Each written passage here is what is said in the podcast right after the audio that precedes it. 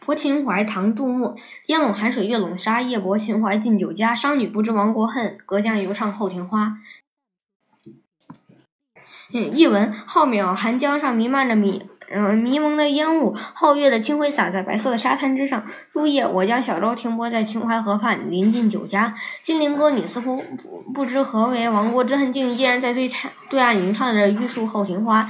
名句赏析：商女不知亡国恨，隔江隔江犹唱后庭花。由一句后庭花引发无限感慨，不知抒发了谁对商女的愤慨，也间接讽刺了不以国事为重、纸醉金迷的嗯达官贵人及醉生梦死的统治者。犹唱二字将历史现实也巧妙地连为一体，伤时之痛委婉深沉，一个游字。